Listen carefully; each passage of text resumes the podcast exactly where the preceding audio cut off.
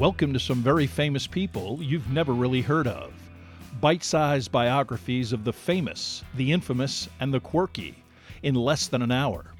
My name is Philip D. Gibbons, and there is more information about me, this podcast, and a bibliography at someveryfamouspeople.com.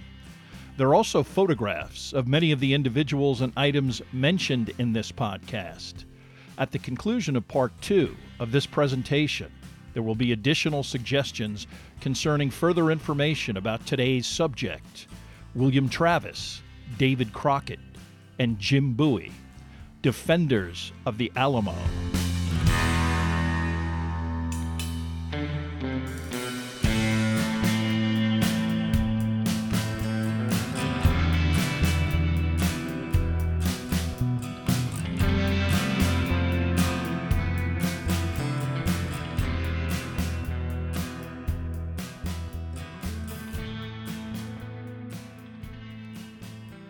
Now let's continue with our story about the Alamo.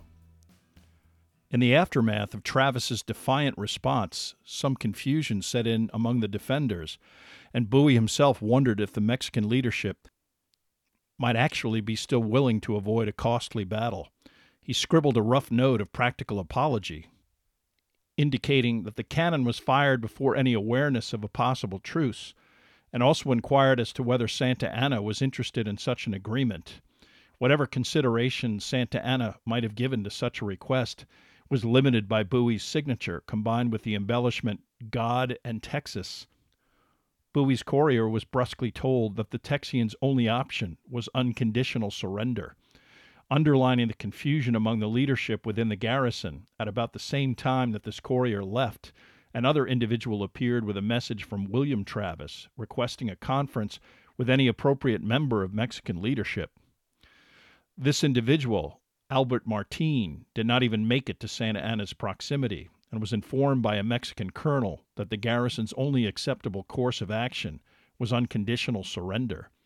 This response also did not even discuss whether or not the prospective prisoners' lives would be spared, indicating that execution at the hands of Santa Anna was a definite possibility. Travis responded to this inflexibility by firing another blast from the 18 pounder and the siege of the Alamo officially began.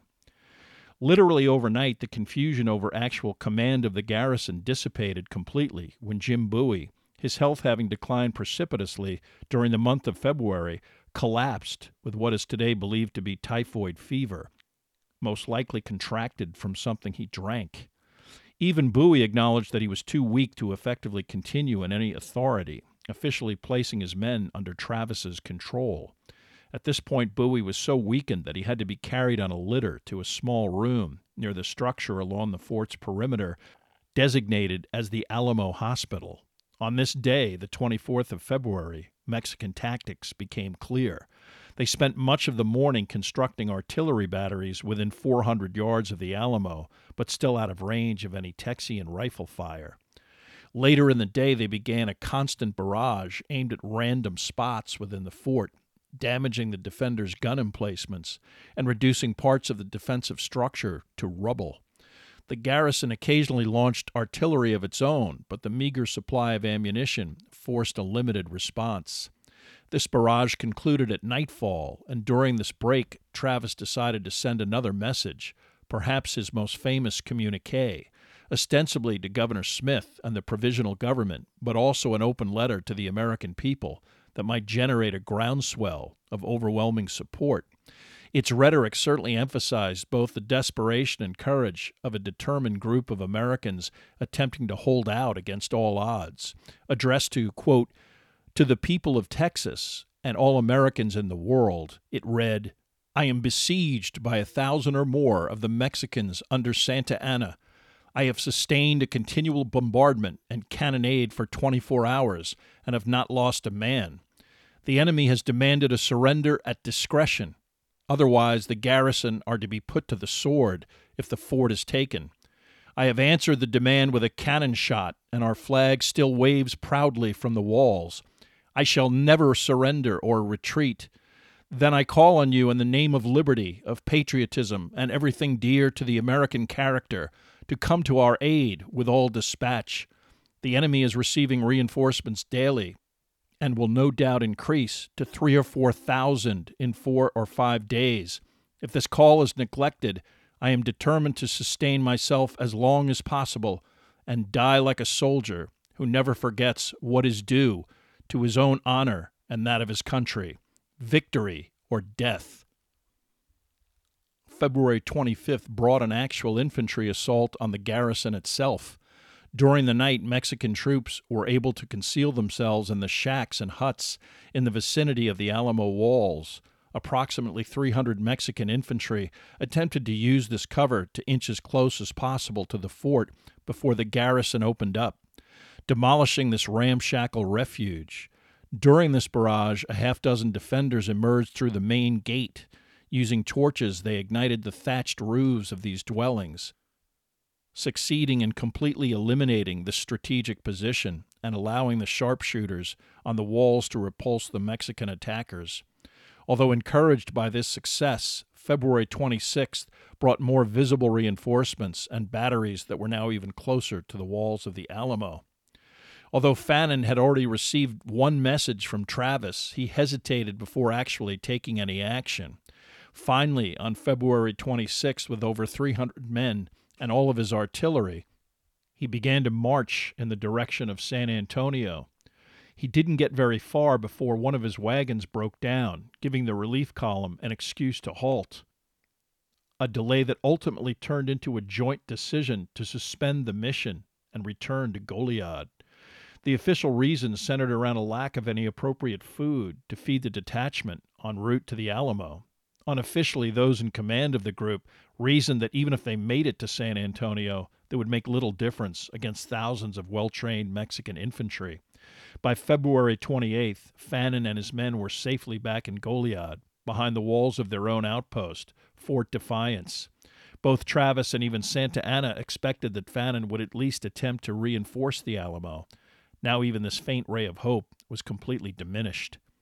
The weather was also not doing the defenders any favors. The notorious Texas northers were unrelenting, cold blasts of wind from the north that only added to a lack of any kind of consistent rest for the garrison, which made the mistake of not sleeping in shifts, a decision that left everyone exhausted.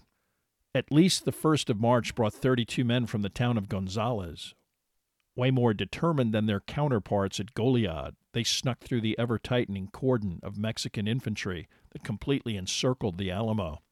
Any other relief was waiting to rendezvous with Fannin at the town of Cibolo, Texas, per his initial instructions, sent before he called off his mission and returned to Goliad, unfortunately neglecting to inform other commanders of his change in plan.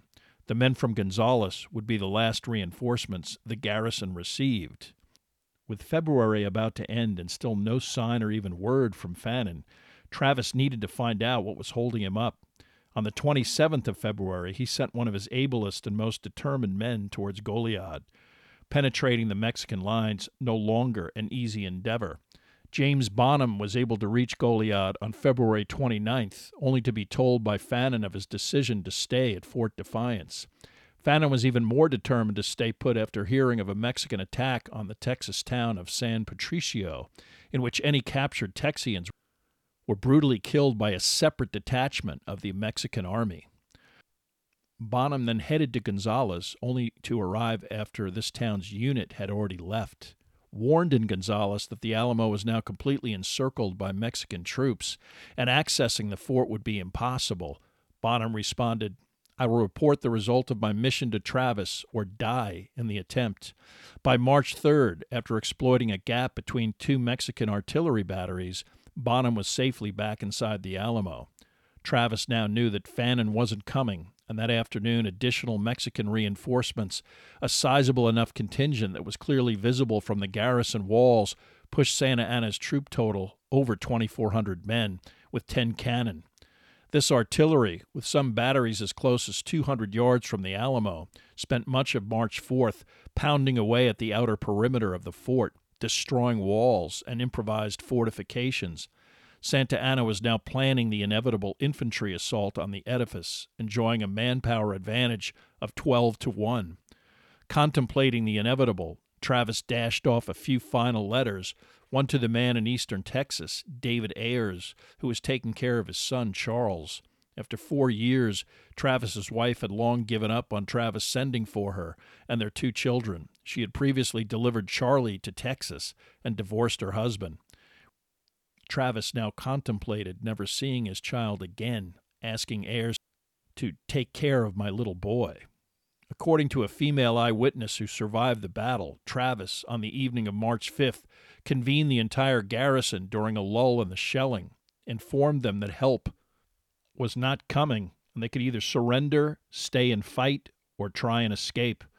Some accounts actually have him taking a sword and drawing a line in the sand and proclaiming that he intended to stay and fight, and anyone who cared to join him should step across this line.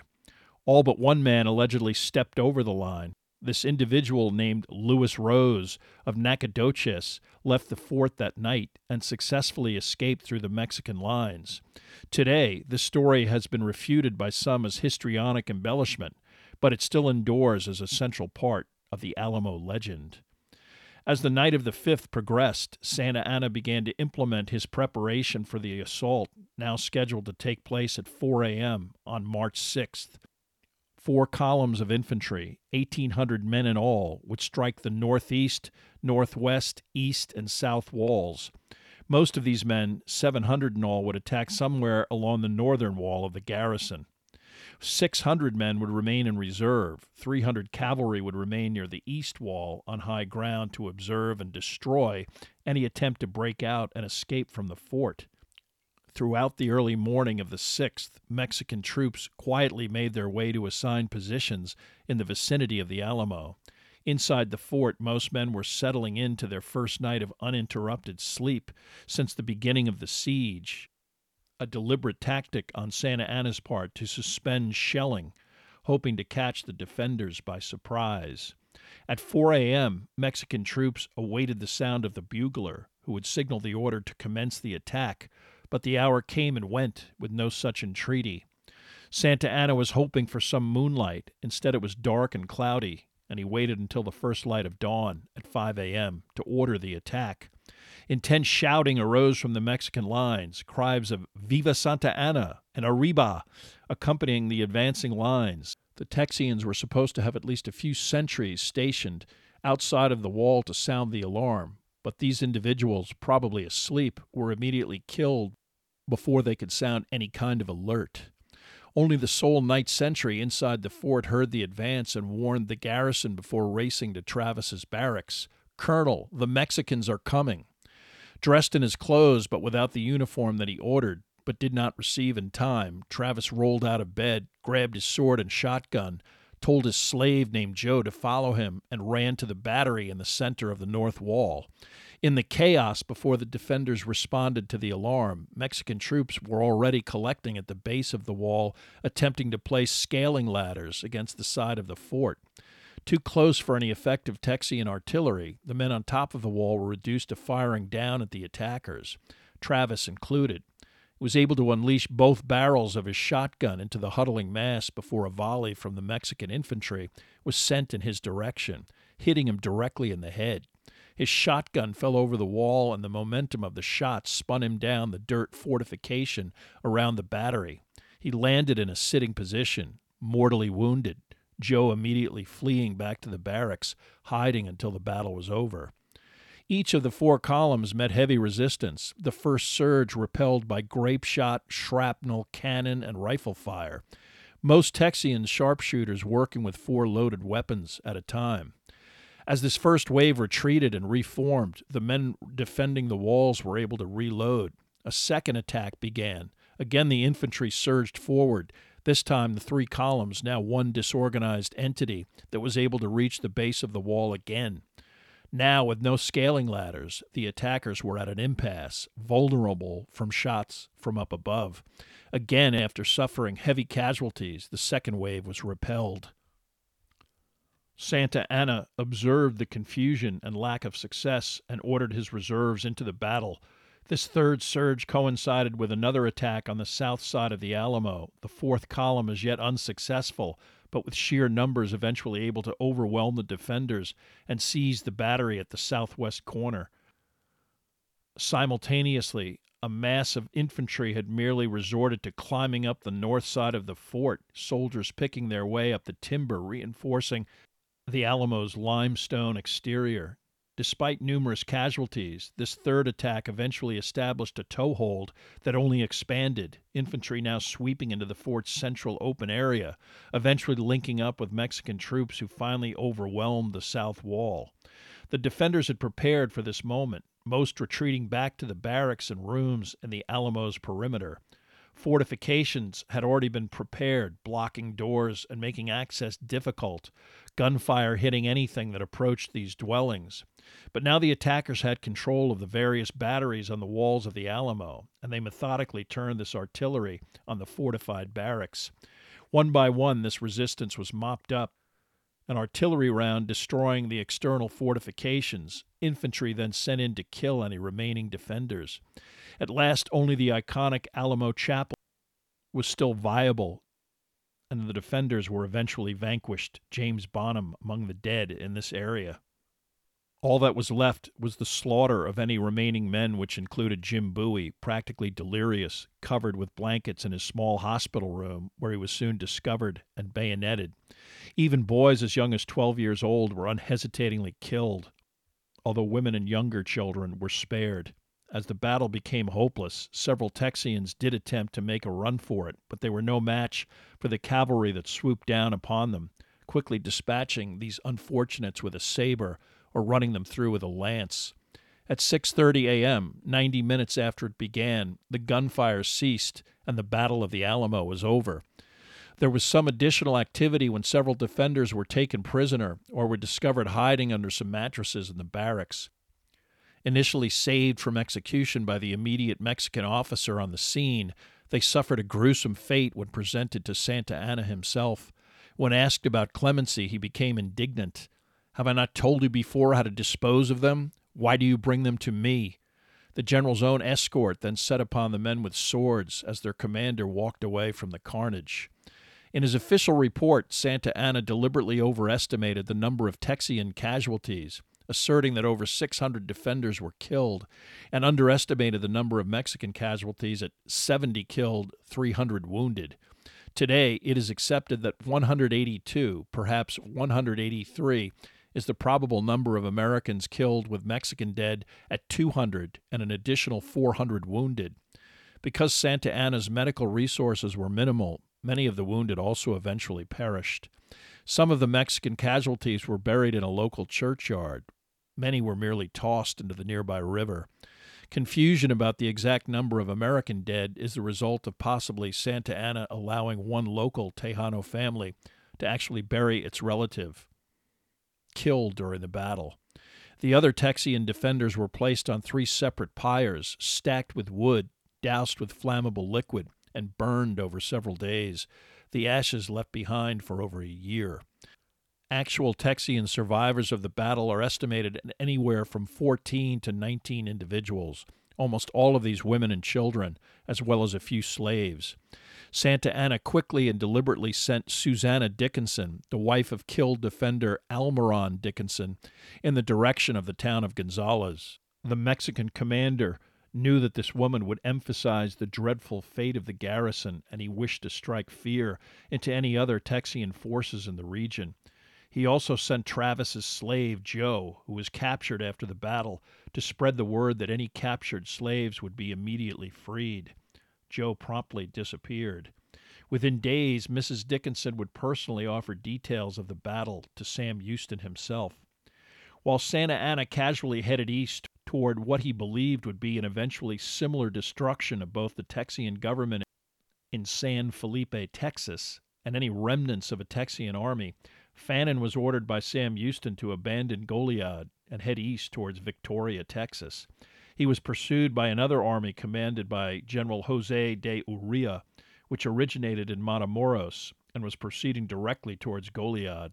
Fannin's typically sluggish retreat left him out in the open and resulted in a March 19th battle near Coleto Creek, only a few miles east of Goliad.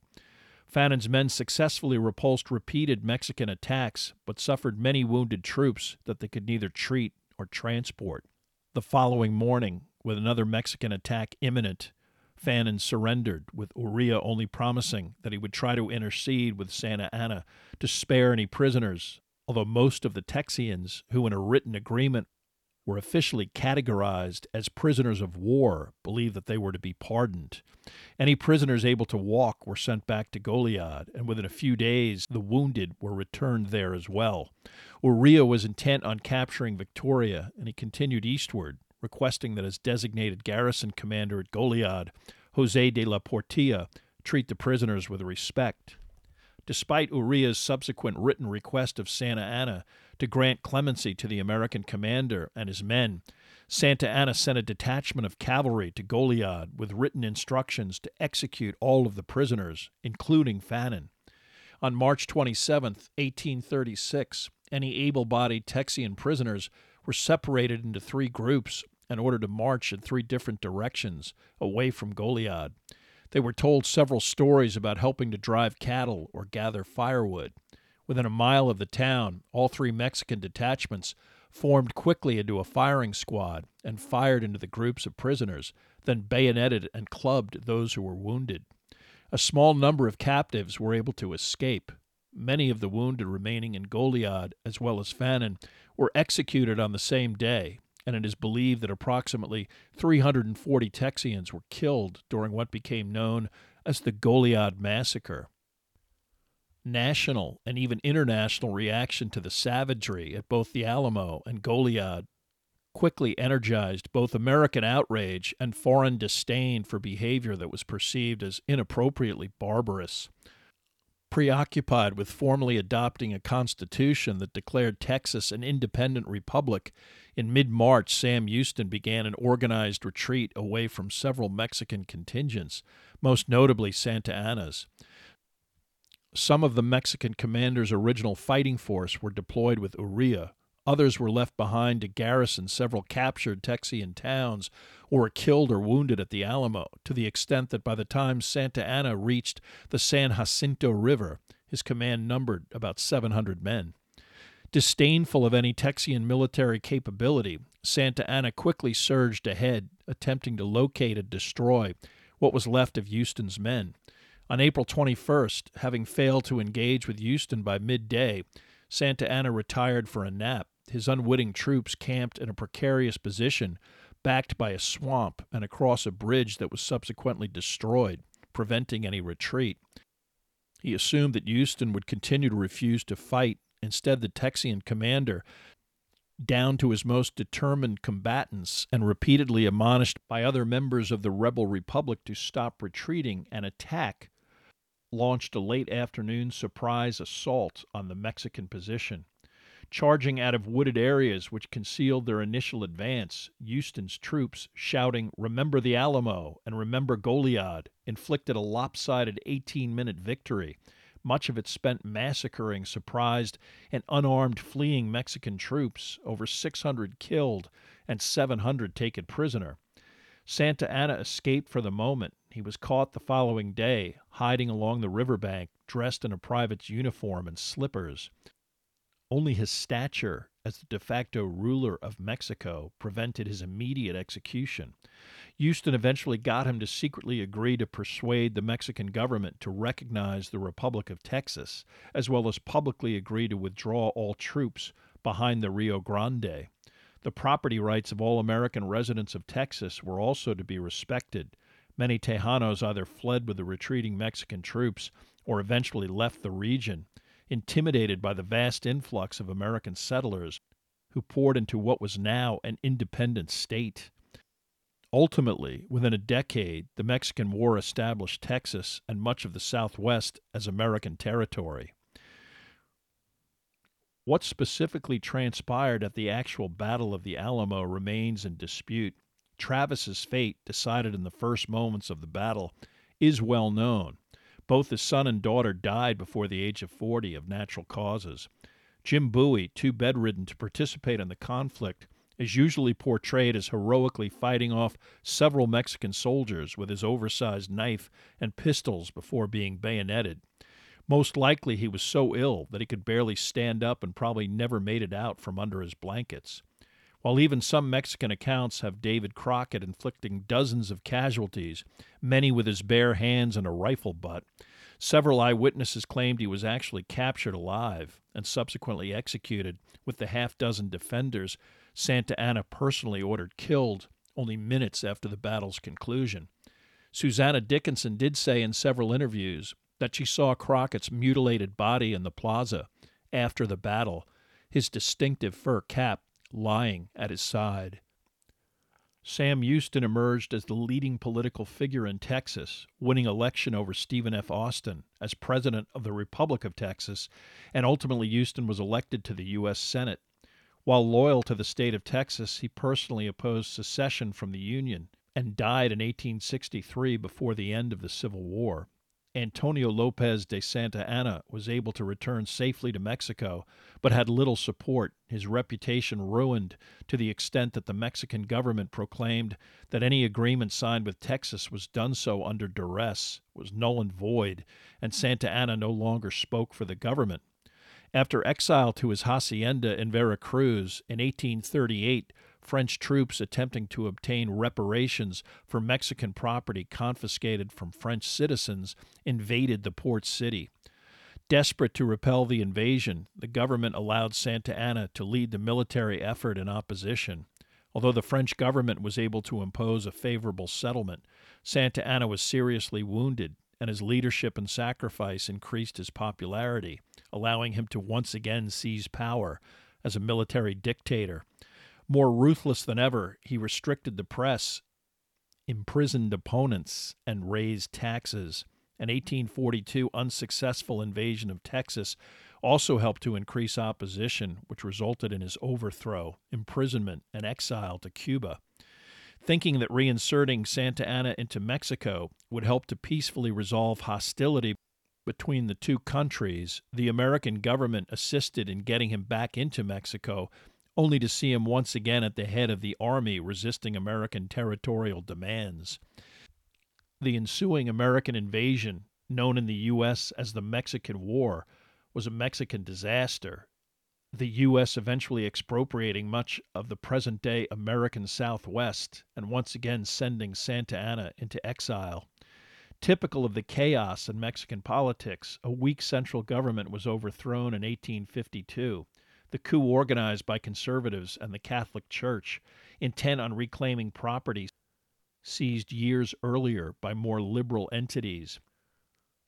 Once again, in 1853, Santa Anna became the President of Mexico, a glorified figurehead who presided over a bankrupt government.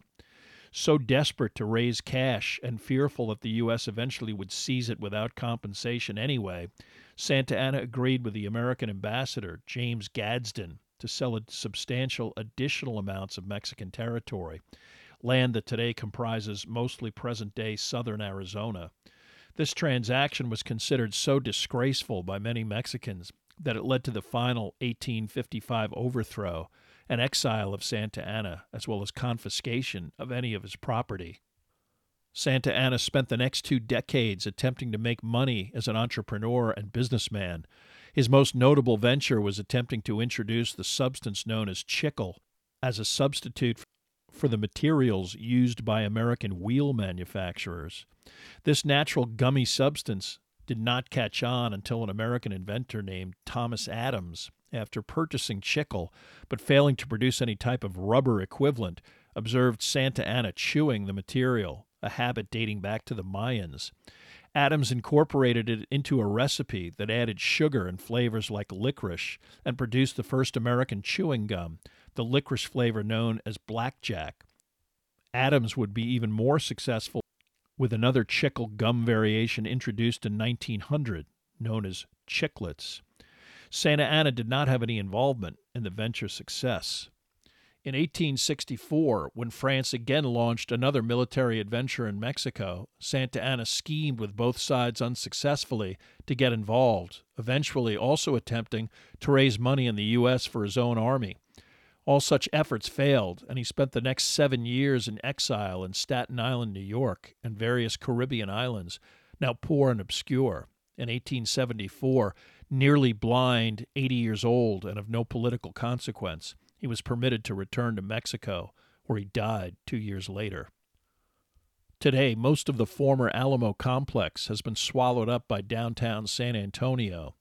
The only remaining structures are the former Mission Chapel, familiar to most Americans, and part of the Long Barrack, with two small courtyards in between. However, the distinctive oval roofline over the front entrance of the chapel building was not added until 1849. Initially, after the Texas Revolution, the military used the chapel as a warehouse. Other parts of the complex were used by private interests for commercial purposes. The chapel eventually reverted back to the Catholic Church, who sold it to the state of Texas. Not as historically recognizable, the Long Barrack area was almost demolished before efforts in 1905 by local philanthropists ensured that any remaining structures were preserved the administration of the grounds was handled by an organization known as the Daughters of the Republic of Texas. Unfortunately, this group was utterly dysfunctional, prompting fights with the Texas state government and lawsuits among factions within the group. By 2011, the state took the step of passing legislation to remove the administration of the Alamo site from the DRT and transferred it to an agency within the state government. Plans for a massive expansion and construction of a much larger visitor center have stalled over expense and the usual culture war bickering over what exactly the site should memorialize. A scaled down, supposedly temporary museum recently opened, exhibiting, among other items, extensive memorabilia donated by Phil Collins. The musician claims a lifelong fascination with the Battle of the Alamo developed as a British five year old after seeing Disney's Davy Crockett, King of the Wild Frontier.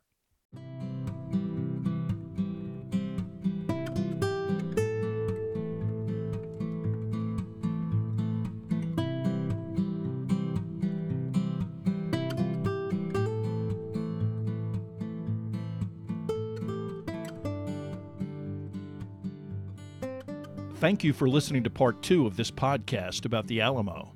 Much of the information for this podcast came from the books Three Roads to the Alamo by William C. Davis and A Time to Stand The Epic of the Alamo by Walter Lord. There are also additional photographs, bibliographical, and musical information at someveryfamouspeople.com. If you have enjoyed this presentation, please like us at our Facebook page, Some Very Famous People and follow us on Twitter at Philip D. Gibbons. Subscribe to my YouTube page at Noblesse Oblige, and also rate us on iTunes. If you have the time, leave a brief review. A link is provided at the website.